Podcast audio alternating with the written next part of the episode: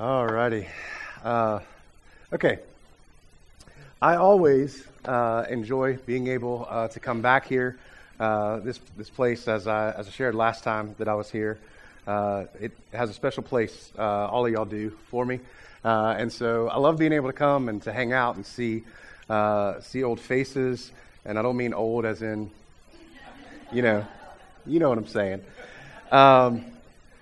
Hey, so I'm really excited this morning, because I am going to share with you my favorite verses. And I say verses only because it's one of those weird sections where, like, it could be a verse, but, it's like two to finish the thought. And they've been my favorite verses ever since college. I mean, early on when I started following Jesus. That to me is just, it's going to be a real fun thing. And I hope that they will be, they drive so much of who I am, how I see God, how I interact with him and the world. And I hope that by the end of the day, they'll have somewhat of a similar impact on you. But before I do, there's a few things, I guess, to make some disclaimers. Oftentimes when you're somebody who's up in front of somebody speaking, there is the thing of trying to figure out, who's in the audience. Am I talking to primarily believers, and do I make a message for believers? What about people in the audience who maybe aren't, or are questioning some things, or just kind of checking stuff out for the first time? I'm just going to be straight up honest. This is a family discussion this morning. If you're here and you're not following Jesus, please stick around, because I think that this family discussion will be an interesting one for you, and I think at the end I have something for you. I've got a number of questions for us to deal with this morning that we're going to have to walk through to get to where I think we need to be. And the first question, it might seem like a simple one, but I want to ask you this. Do you believe Jesus? Like, do you believe him, or do you really take him at his word? Or when there's kind of some of those difficult things from Jesus, do you try to explain those away? Oh, well, he couldn't have really meant that. Maybe he means this, so forth and so on. I want you to hold on to that question, because that's going to be central. And again, I know it might seem like, if we're having a family discussion, that's such a simple question. Why would I start there? But it's going to matter. Next, I want everybody to get out your phone, assuming that you're going to have a smartphone. It's maybe the only time that a preacher is ever going to tell you to get out your phone. Seriously, take out your phone. If you don't have one, congratulations. Good for you. And I'm not being sarcastic. Good for you. But if you have your phone, take it out, and I want you to open up the camera like you're going to take a selfie, okay? You don't have to unless you want to, if you're one of those people. I just want you to look at yourself. I want you to see yourself. And I'm going to give you about 30 seconds or so just to answer this question. You don't have to answer it out loud, but just answer this question. What do you see? Take 30 seconds or so. What do you see?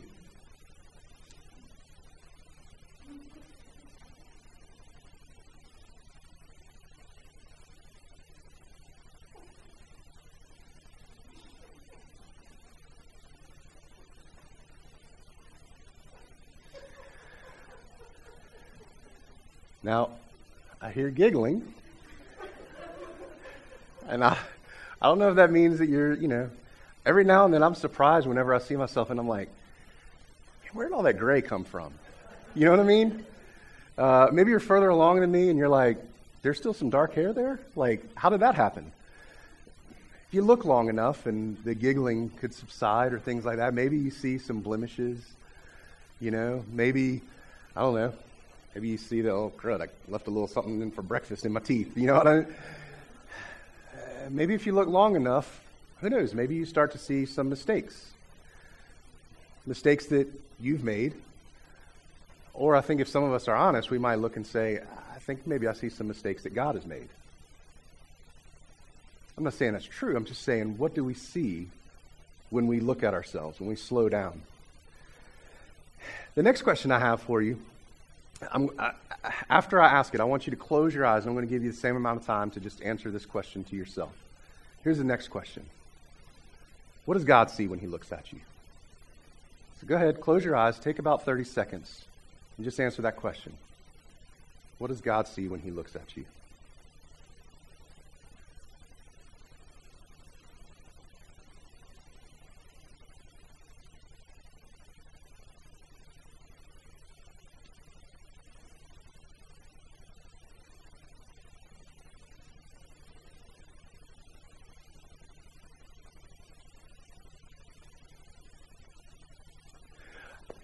I believe the answers to these two questions, I'll include the first one, I think they're crucial. Something we maybe don't think a whole lot about, but how you see yourself is going to determine the actions that you take in a day. I remember watching an interview with Kobe Bryant, and they were talking to him about having an off game, where, like Duke maybe, where, shots aren't falling, things like that. And they said, so what do you do in that moment? And he said, if I miss 6 shots, give me the ball. I'm making the 7th. If I don't make the 7th, you better give me the ball. I don't want to be passed to anybody else. I'm making shot number 8. If shot 8 doesn't go in, nobody's going to see the ball. I'm getting the ball. Shot number 9's going in. Like, that was his mentality. That's what made him who he was as a basketball player. That's how he saw himself. The shot is going in. But we're actually a little bit more influenced not only by what we think about ourselves, but what other people, how we think that other people view us. And this is why it's very important to understand and to have a very good picture, knowing the truth of what God really thinks of us. I recently learned about this, and I don't know how it took me so long to hear about this. Maybe some of y'all heard about this. In the early 1980s, a team of psychologists led by Dr. Robert Kleck conducted what is called the Dartmouth SCAR experiment at Dartmouth College. Very original name. The goal of the experiment was to investigate the impact of the victim mindset on an individual's self-perception, behavior, and overall being. One by one, the volunteers, which were all undergraduate women, which will become obvious in just a moment, they were all brought into a room with no mirrors and a makeup artist. And they were told that what the experiment was this makeup artist was going to put scars on their faces. And they were going to go to job interviews because they wanted to see if people were discriminated because of facial disfigurements. Now, no mirrors, but after the makeup artist is done, the makeup artist shows them how, with these very real-looking scars that are on their faces. The women get up, they know their job, they go off to go to the interview. As they're leaving, the makeup artist would say, oh, hold on, let me just touch that up real quick. And as they were touching it up, little did they know, the makeup artist would remove the scar. So now, not only did they not have the scar, but they were going to a job interview with makeup done by a professional makeup artist. But what did they think? They thought they still had a scar. One by one, every single one of these women came back, and when they were asked what happened, they all came back and reported massive levels of discrimination.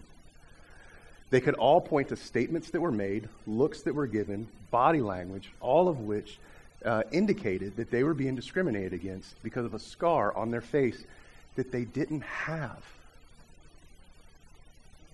They believed a lie about themselves. They assumed that the other person saw something in them that was not true, and it completely impacted the interaction that they had with them, how they saw themselves, and the whole interview process. Yeah, what we believe about ourselves is going to affect things, but I believe that what we perceive, what God sees when he looks at us, is going to have a much greater impact on the way that we live life, the decisions that we make.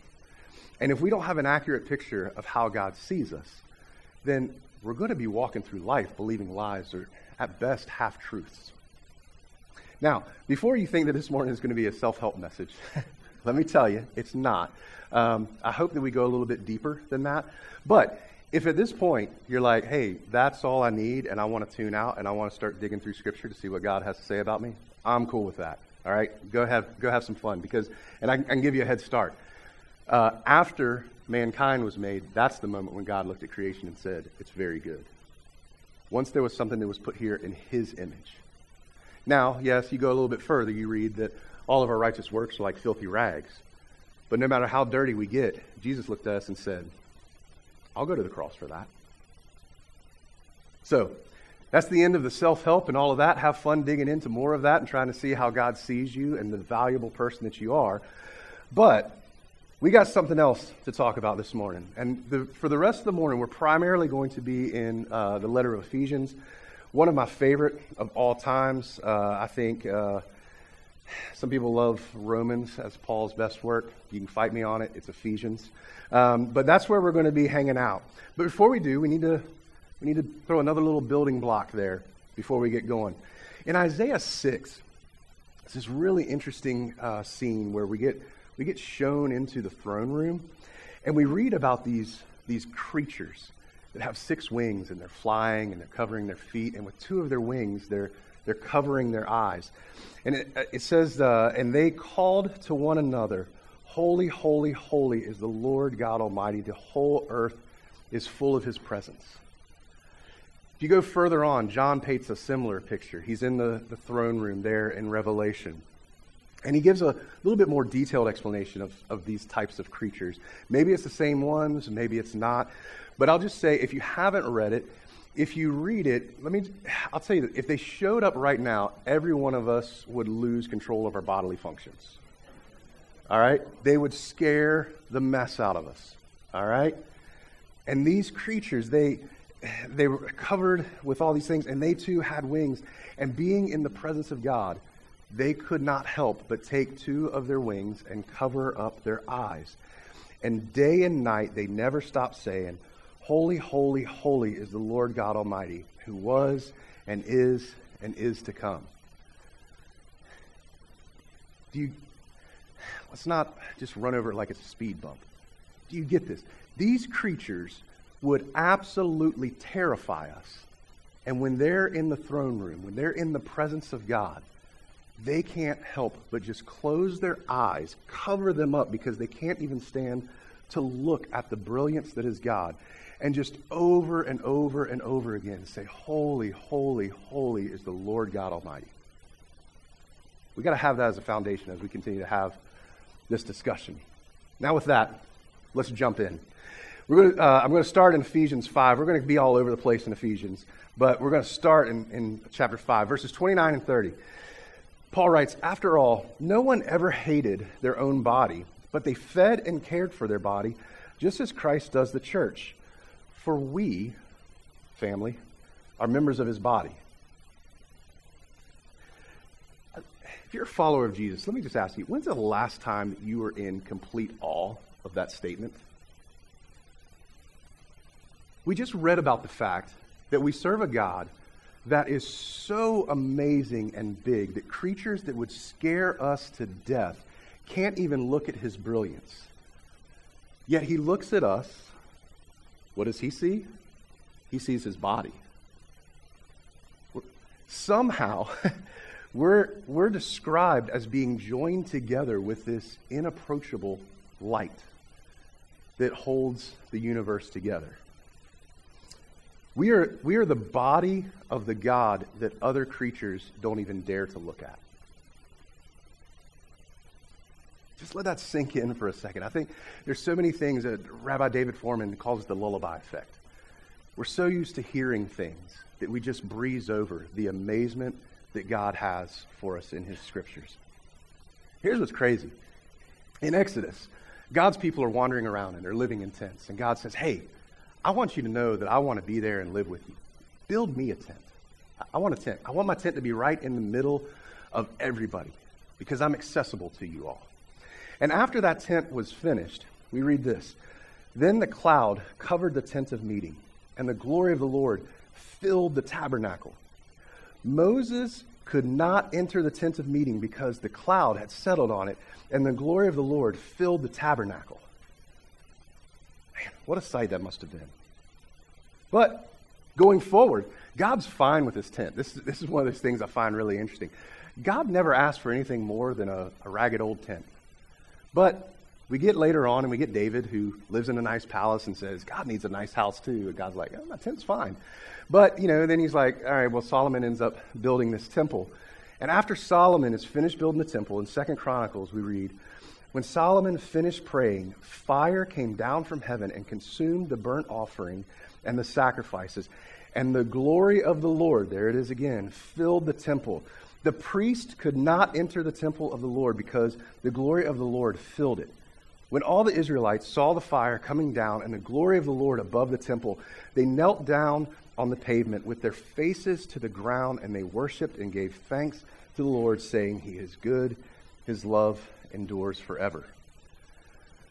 Glory filled the tabernacle. Glory filled the tent. Heaven intersected with earth. The only response that people had was to worship. Whenever heaven intersected with earth, let's worship. And I don't know about y'all, but I'm like, I read stuff like that. I'm like, I want to see that. Like, I hope when we get to heaven, there's home movies. You know, if somebody invents time travel, can I go back and watch it? But the thing is when I really sit down and think about it, as much as I want to see those things, I realize that by my desire to see those things, I really kind of missed what God is doing. And I've missed the point. And if you're wondering where I'm going, just stick with me. This isn't the only time. Those two times isn't the only time that there was a temple that was filled. There was a Pentecost that was about 2,000 years ago. And on that day, the Pentecost directly following the death and the resurrection of Jesus, the apostles gather together and the Holy Spirit comes down, tongues of fire. Does this sound familiar to things that we have just recently read? Rests on the apostles. Peter is able to preach a message, which, by the way, the day of Pentecost, the Jews celebrate that as the giving of the law. And if you know Old Testament history, on the day that the law was given, 3,000 people died. Little spoiler coming ahead. So he preaches. He talks about Jesus, God's plan for the world. And they say, man, we're cut to the heart. What do we do? And he said, repent and be baptized so that you will receive forgiveness of your sins. And you will receive the gift of the Holy Spirit. How many people that day were baptized? When the law came, 3,000 received death. When the Spirit came, 3,000 got life. And they became the beginnings of the temple. The tabernacle, the temple, the temple. Do you realize the craziness of what is in our scriptures and what God sees when He really looks at us? What happens when heaven intersects with earth? I mean, it's odd. We spend so much time thinking about escaping this place and talking about heaven. But if you really follow a thread throughout Scripture, just go with me. I'm not saying that heaven's not a real place and all those kinds of things. I'm just saying it's weird what our priorities are versus what God's priorities are. In creation, in the garden, God's walking with Adam and Eve. God has come here. He's wanting to hang out. We've already looked at the tabernacle. God says, hey, I want to live with y'all. Build me a tent. He didn't ask for a temple, but He said, okay, I'll take it. Thanks for the gift. I'm going to move in. Then, if that wasn't enough, Jesus comes and actually takes on flesh. And John himself actually uses the terminology that Jesus tabernacled. He tented. He hung out with us. And then, Jesus is like, hey, I got to go so something better can come. The Holy Spirit living within you. And then, spoiler if you haven't gotten to the end of the book, what's described as heaven isn't some far-off cloud thing. It's a renewed heaven and earth. And the heavenly Jerusalem comes out from the skies and lands on earth where God's people are, and there's no need for the sun. Why? Because God is there, and His presence provides all the light that we need.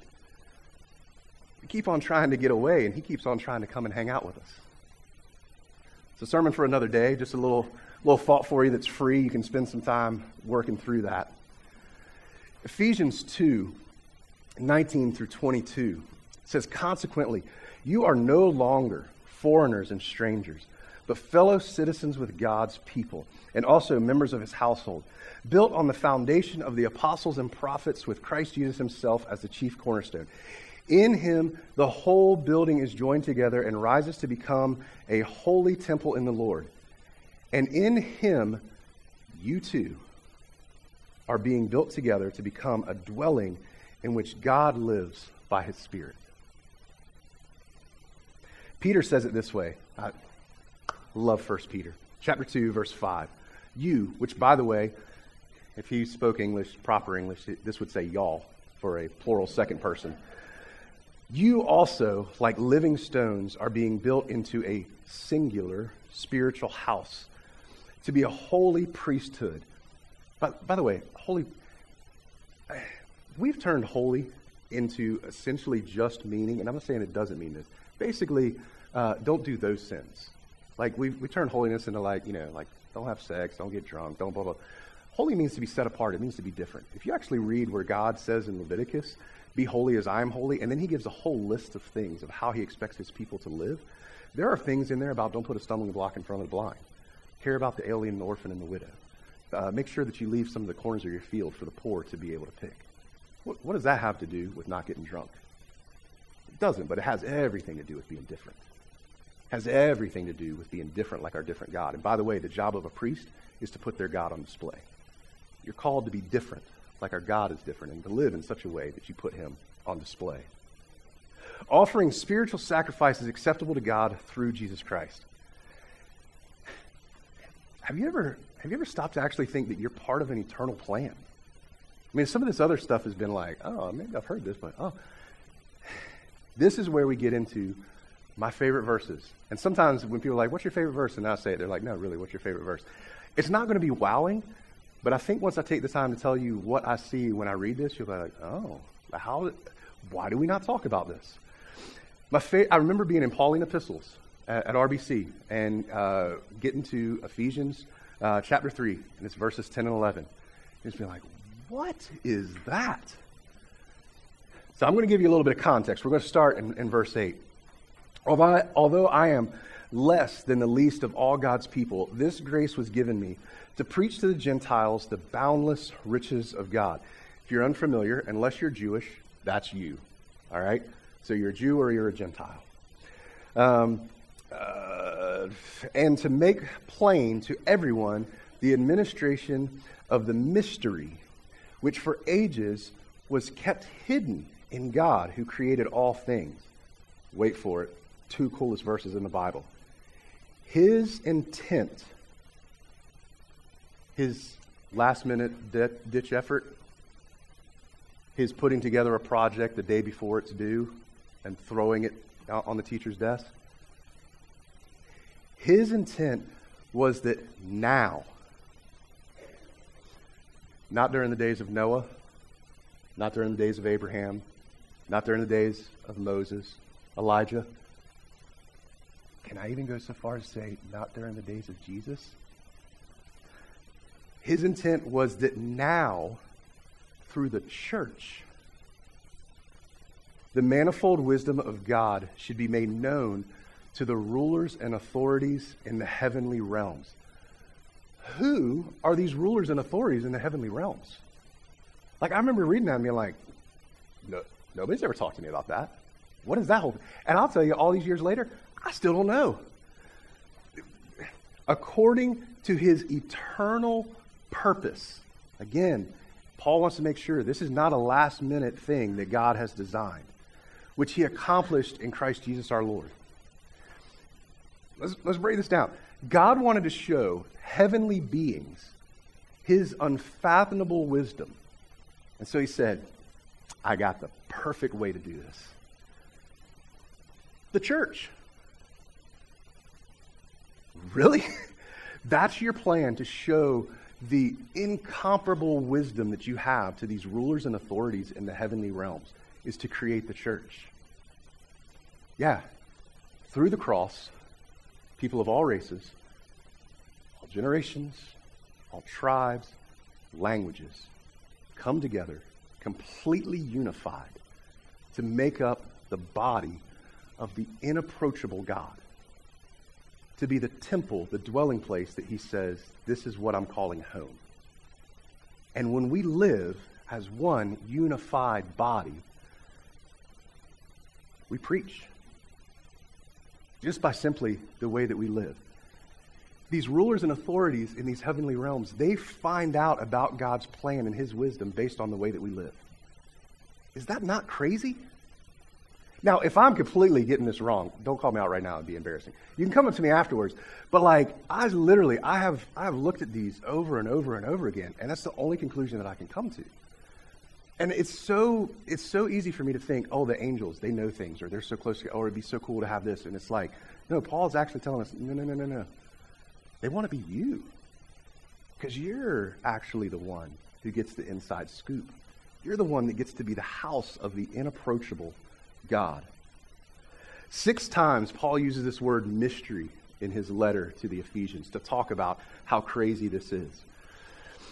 in talking about the temple, he says in verse 6 of chapter 3, this mystery is that through the gospel, the Gentiles are heirs together with Israel, members together of one body and sharers together in the promise of Christ. Now, this took me a while, honestly, to get, partially because I'm a little dense. If you spent time with me, I can be slow on things. Also, I think being an American shaped the way that I view things. We're a melting pot. You know what I mean? Like, it's just normal. We get people from all different walks of life and all that sort of stuff. And part of the thing is, it's like, hey, bring all your stuff, figure out how to integrate it into America and, you know, be an American and make our lives a little bit more flavorful. You know, it's cool. That's how it works. To say, I think that we miss this. If you read through Romans very specifically, this is a Jewish story.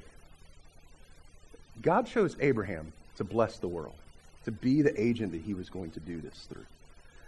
And if you slow down enough and read in Acts, for the first probably 15 years, the church was pretty much completely Jewish. Again, we skip over this, but we read about the apostles going to the temple during their hours of prayer. They weren't like, oh, Jesus came, we give up all of this stuff because Jesus. No, it's like, no, Jesus is the Jewish Messiah. We are Jews. God has given us a Jewish covenant. We are going to live out our Jewish life. And you get into chapter 15 and there's a problem. What's the problem? Not that Jews are giving up being Jews. All of a sudden there's a bunch of Gentiles that want to be a part of this whole movement. And they're like, whoa, what do we do with this? Why do they have a problem trying to figure out what to do with the Gentiles if they had given up all of their Jewishness? They hadn't, which is where the problem comes in. Because you have two drastically different cultures having to come together to be one. This means, think about this, it kind of makes my head explode a little bit. At one table, there needs to be a Jew who is keeping the law. And to honor God is not going to eat pork. Stinks for them, but that's how it goes. Praise the good Lord, as a Gentile, I get to sit down and I get to have some bacon, some pulled pork, like whatever the things are. I get to enjoy that part of life. And here's the thing. I do it and I honor and worship God. That means that the Jew is abstaining from it to be able to honor and worship God. I'm enjoying it as a Gentile because as soon as I become a Jew, well, then the whole mystery is destroyed. The mystery isn't Gentiles becoming Jews. The mystery isn't Jews becoming Gentiles. The mystery is, how do you take something as different as the law and the Jews and the covenant that God has made with them and Gentiles and the things that seem to clash and bring them together and say, we're one body. You don't eat pork, I do. We both honor God. Neither one is any better than the other. We're both accepted and fully loved and fully indwelled by the Holy Spirit. That is mind-blowing. I mean, how many times have we looked at people that have the slightest theological disagreement with us? We're like, oh, you can't be a Christian. Like, they were looking at straight up, I am honoring this God-given covenant, and you, just a few years prior, I would say, are dishonoring God. And now I've got to switch, like flip a switch in my brain to say that you're honoring God, and we are brothers and equal as we come together with God. The Holy Spirit living in them, heaven intersecting with earth. I got to tell you, a large portion of things from this message are inspired by a book that I recently read that I had for a while and I was afraid to read because I thought that I would disagree with it. I had judged it before I'd even started reading it. And it's a book called Letters to the Church by Francis Chan. And I tell you that, for one, to show you my work, to put it out before you. Two, I encourage y'all to get it. It's a pretty easy read. It is a challenging read, I think, if you truly read it. But it's a fairly easy read as far as how language goes. I wholeheartedly agree with it. The whole time I was reading it, I can't believe that I put it off because I was like, yes, more people need to say this. Yes. Completely agree. He says, I believe we have a sacred responsibility to function as his church in such a way that the rulers in heavenly places can marvel at God's wisdom. They ought to see the oneness in us that displays God's brilliant plan. Here's the thing, they're not the only ones watching because Jesus actually, the last night before he goes to the cross, what's one of the things he prays? Father, I pray that they would be one. Why? Just because he wanted us to all get along? No. I want them to be one, because then if the world can see that they're one, if they can see this impossible mystery that we have been working on for all of these years come to fruition, then maybe the world can believe that you and I are one. And maybe they'll actually be able to believe in the message that I've been preaching. They'll be able to understand what this was all about. It's not just the rulers and authorities in heavenly realms, it's everybody who's watching us. Living as the temple of God preaches a sermon. But have you ever thought about the honor, the responsibility, the implications of this being the temple of God? Paul wrote this to the Corinthians, chapter 3. He said, "Don't you know that you yourselves are God's temple and that God's Spirit dwells in your midst? If anyone destroys God's temple, God will destroy that person. For God's temple is sacred." What does God see when he looks at you? You're the temple. How does he view his temple? Sacred. He guards over it. He takes it serious when somebody decides to attack it. You together are that temple. Now, this is not calling y'all out, because I love coming here because I love y'all, all right? I'm going to speak in some generalities of faith and what we've all experienced.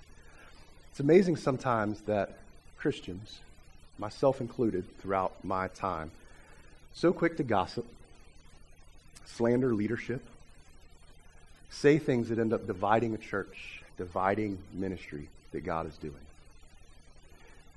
We hold grudges. All of a sudden we see somebody in a place of leadership.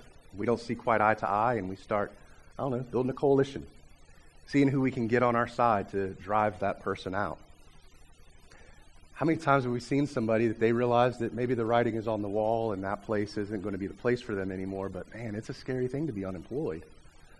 And they still think maybe they could do something. And so they end up again, they build their coalition and they get people, and on their way out, what do? They destroy a ministry. How many churches have split because of these things? We don't realize the power of our words. By the way, we're made in the image of a God who spoke creation into existence. Maybe there's something to explore about the power of our words being made in the image of a God who has power coming out of his words. Every time you and I speak evil about a member of the church, it's like taking a sledgehammer to God's temple. If you get nothing else from this morning, do you realize that? See, what you see is just somebody who annoys you. And look, I'll be honest with you. And if you ask me, I'll tell you if you annoy me. A lot of people annoy me. I think there's a lot of dysfunctional personalities that I'm not sure why God made. All right? Just being honest. And I think that all of y'all would agree with me. You just might not be willing to say it in public. All right? I'm just willing to say the things that I think. But man, they're part of the body. What does God see when he looks at them? What am I doing? Just have a few more questions as we start wrapping up, and this part will go a little faster. What do you expect from church? What do you think that people expect from church? And for time, I'm not going to go around and ask the class, but 30 years of being part of the church, here's some answers that I've picked up, and you can tell me if through nods or whatever. A good service, lively age-specific ministries. Somebody comes in, hey, do you have a children's ministry? Do you have a youth ministry? Do you have a seniors ministry? Do you have, whatever. A certain style, volume, length of music.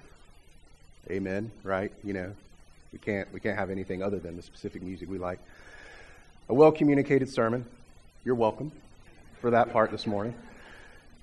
Conveniences such as parking, maybe that's close by, a clean church building, coffee, donuts, childcare.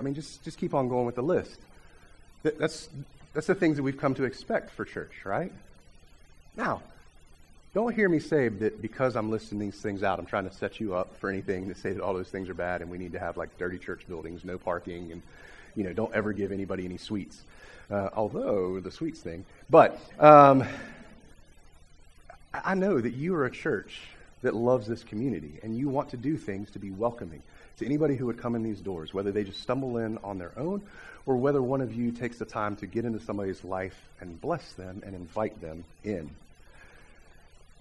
But in all of our quest to figure out what church should have we slowed down to ask what I believe is a more important question? What does God expect from his church? When we dig through Scripture, do we find any commands about donuts? I mean, it would be lovely, you know? But, we don't see that. What do we see? Love one another. Visit orphans and widows in their distress. Make disciples of all nations. Bear one another's burdens. By the way, even if you just take one another phrases in the New Testament for the church, there's 59 one another commands for the church to be following. What is it that God cares about? Showing hospitality to one another without complaining. Love one another. We just read, bear one another's burdens. All of these things. Here's one more question. Again, this isn't a gotcha. What would upset you more, or people in general more, if the church didn't provide your wants, everything from the first list, or if the church didn't obey the commands that God set out from that second list?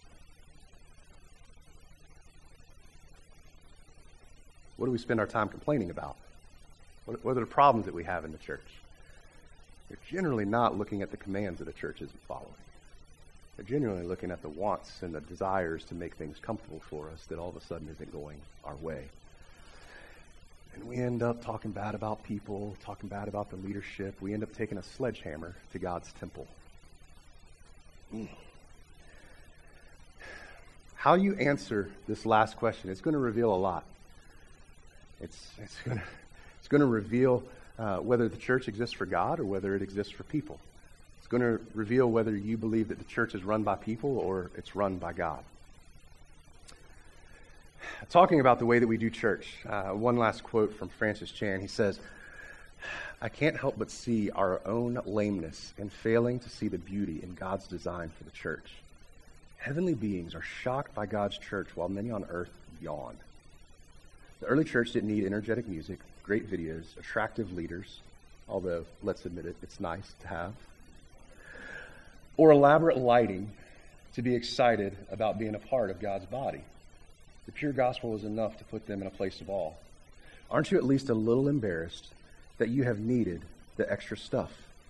It's not all your fault. For decades, church leaders like myself have lost sight of the powerful mystery inherent in the church and have instead run to other methods to keep people interested. In all honesty, we have trained you to become addicted to lesser things. We have cheapened something sacred, and we must repent." Here's the thing that stinks. If what's important is that first list I gave you, a ministry like mine at Chapel Hill that's always been a small ministry, ever since I inherited a small ministry, it's been a small ministry. It's the way that we do things. That means that we'll never be very effective. We'll never do much because we don't have the people to offer all the cool stuff. A small church might always feel like it's lacking. It can never compete with the big church down the road, and it can't offer all of those different things. It might always, I don't know, maybe be a little embarrassed or think, oh, if we could just have this, if we could just have this, then all of a sudden we could reach people and we could do things. But oddly enough, God thinks a little bit differently than us. See, if the second list is the more important thing and we trust God's wisdom in the church, then that means that even a small church, even a small ministry, can have lasting ripples into eternity. And God seemed to do something about 2,000 years ago where he took 12 boneheaded guys and he gave them the most important message in the history of mankind and said, I'm putting it all in your hands for you to be able to keep this thing together, to spread the message around the world, and for the rulers and authorities in the heavenly realms to see my wisdom through your actions. Now, as if I haven't been honest and you don't know that this is, if God would have asked me for my advice, and there's plenty of reasons why he doesn't, I would have very politely and reverently said, I think it's one of the dumbest ideas you've ever had. That makes no sense. To start with 12 boneheads to keep on making mistakes, and you're going to put the most important message in the history of mankind in their hands? The wisdom of God is foolishness to us. I'm not saying that God is foolish. I'm saying that I would not be able to see the wonder that we see before us today. I started this morning with a question, and I'm going to ask this question again. Do you believe Jesus? Do you truly take him at his word? The last night that Jesus was with his disciples, he said to them, I can guarantee this truth. Those who believe in me will do the things that I am doing. They will do even greater things because I'm going to the Father. We tend to look back with nostalgia and the good old days. Jesus was like, I'm looking forward. Y'all are going to do even cooler stuff. The church isn't like just this like, woo, and then it fizzles. In Jesus' mind, it's like, no, it's woo, and it just keeps on going and building. We're going to do far greater. Or is this one that we want to explain away? We can't really truly do far greater things than the Son of God, right? Jesus couldn't really mean that. So let's explain that away and figure out how he didn't really mean this. When it's the last night he has with his disciples and he's saying everything that's really important, he says something that doesn't matter. Or this is truth that we need to figure out how to live in our lives. Later on in this conversation in chapter 16, he tells them how this is going to happen. However, I tell you the truth. It's good for you that I'm going away. If I don't go away, the Helper or the Holy Spirit won't come to you. But if I go, I will send him. If I go, then you get to be the house of the inapproachable light. And when heaven intersects with earth, some amazing things are going to happen. Here's your next steps. Here's wrapping it up. If you're a believer, go and be the masterpiece that God has designed you to be. This is one of the few times, by the way, I'm not hating on the New Living Translation. I just personally don't like it. We've all got our preferences. Some of us are right, some of us aren't. But with the New Living Translation, this is one verse that I particularly love the way that they say it. Chapter 2, verse 10. For we are God's masterpiece. I love that so much better than workmanship. We are his masterpiece. He has created us anew in Christ Jesus. Why? Just so he can have something pretty to sit on the shelf? So we can do the good things he planned for us long ago. Almost like it was his intent that there was an eternal purpose that we're all... Does this stuff kind of go together? Like, I don't know if you're picking up what I'm laying down. But what are those good things? What are those good things for Stony Brook? Here's the deal. It would be incredibly arrogant, I believe, for me to come in on a Sunday morning, as much as I love y'all, and to say, this is how you need to live out all of these one another passages in your context in Wilson, North Carolina. I don't know those things. Y'all do. Your leadership does. And y'all need to be sitting down and having these discussions and trying to figure out what's some of these one another commands? What's some of these other commands that don't have the term one another in it, but are commands that Jesus has left for the church? What is it that we need to do? Because I believe with just a few faithful people, God can change the world. He's done it before. He's doing it now, and he'll continue to do it. He's just looking for partners to join in with him. So, go and be that masterpiece. Figure out what it is. Because here's the thing. As much as we talk about faith in God, and this might be an uncomfortable phrase, I believe, looking at this, God has faith in you. If not, why would he put the most important message in the history of mankind in our hands? He has faith that we can actually do the things that he believes that we can do. He sees so much more in us than we're able to see for ourselves. Now, as I said, if you're here and you're not part of the family of God, hopefully you enjoyed this family discussion. But I also want to just invite you to the most confusing, miraculous thing that has ever happened in the history of mankind. Join God's mission, be a part of his body. I can't imagine anything more amazing and what better way to spend your life. Because here's the deal, in 150 years, nobody's going to know any of our names, statistically. But it's possible that in a couple thousand years, maybe, depending on how long the Lord takes, there will be people part of the kingdom because we're his masterpiece and we're living it out. Let me pray for y'all. Father, thank you for being an incredibly confusing God, for trusting us. And I'm sorry for the amount of times in my life that I haven't recognized the wonder and the awe of who you are and what you do. Father, I pray for this church. Father, I pray that they will be fruitful and being able to share your grace, your love, your joy, your oneness with this community around them. And I pray that we get to see many people in heaven because of the work of the people of this church. And it's in the greatest name of all that we pray. Amen.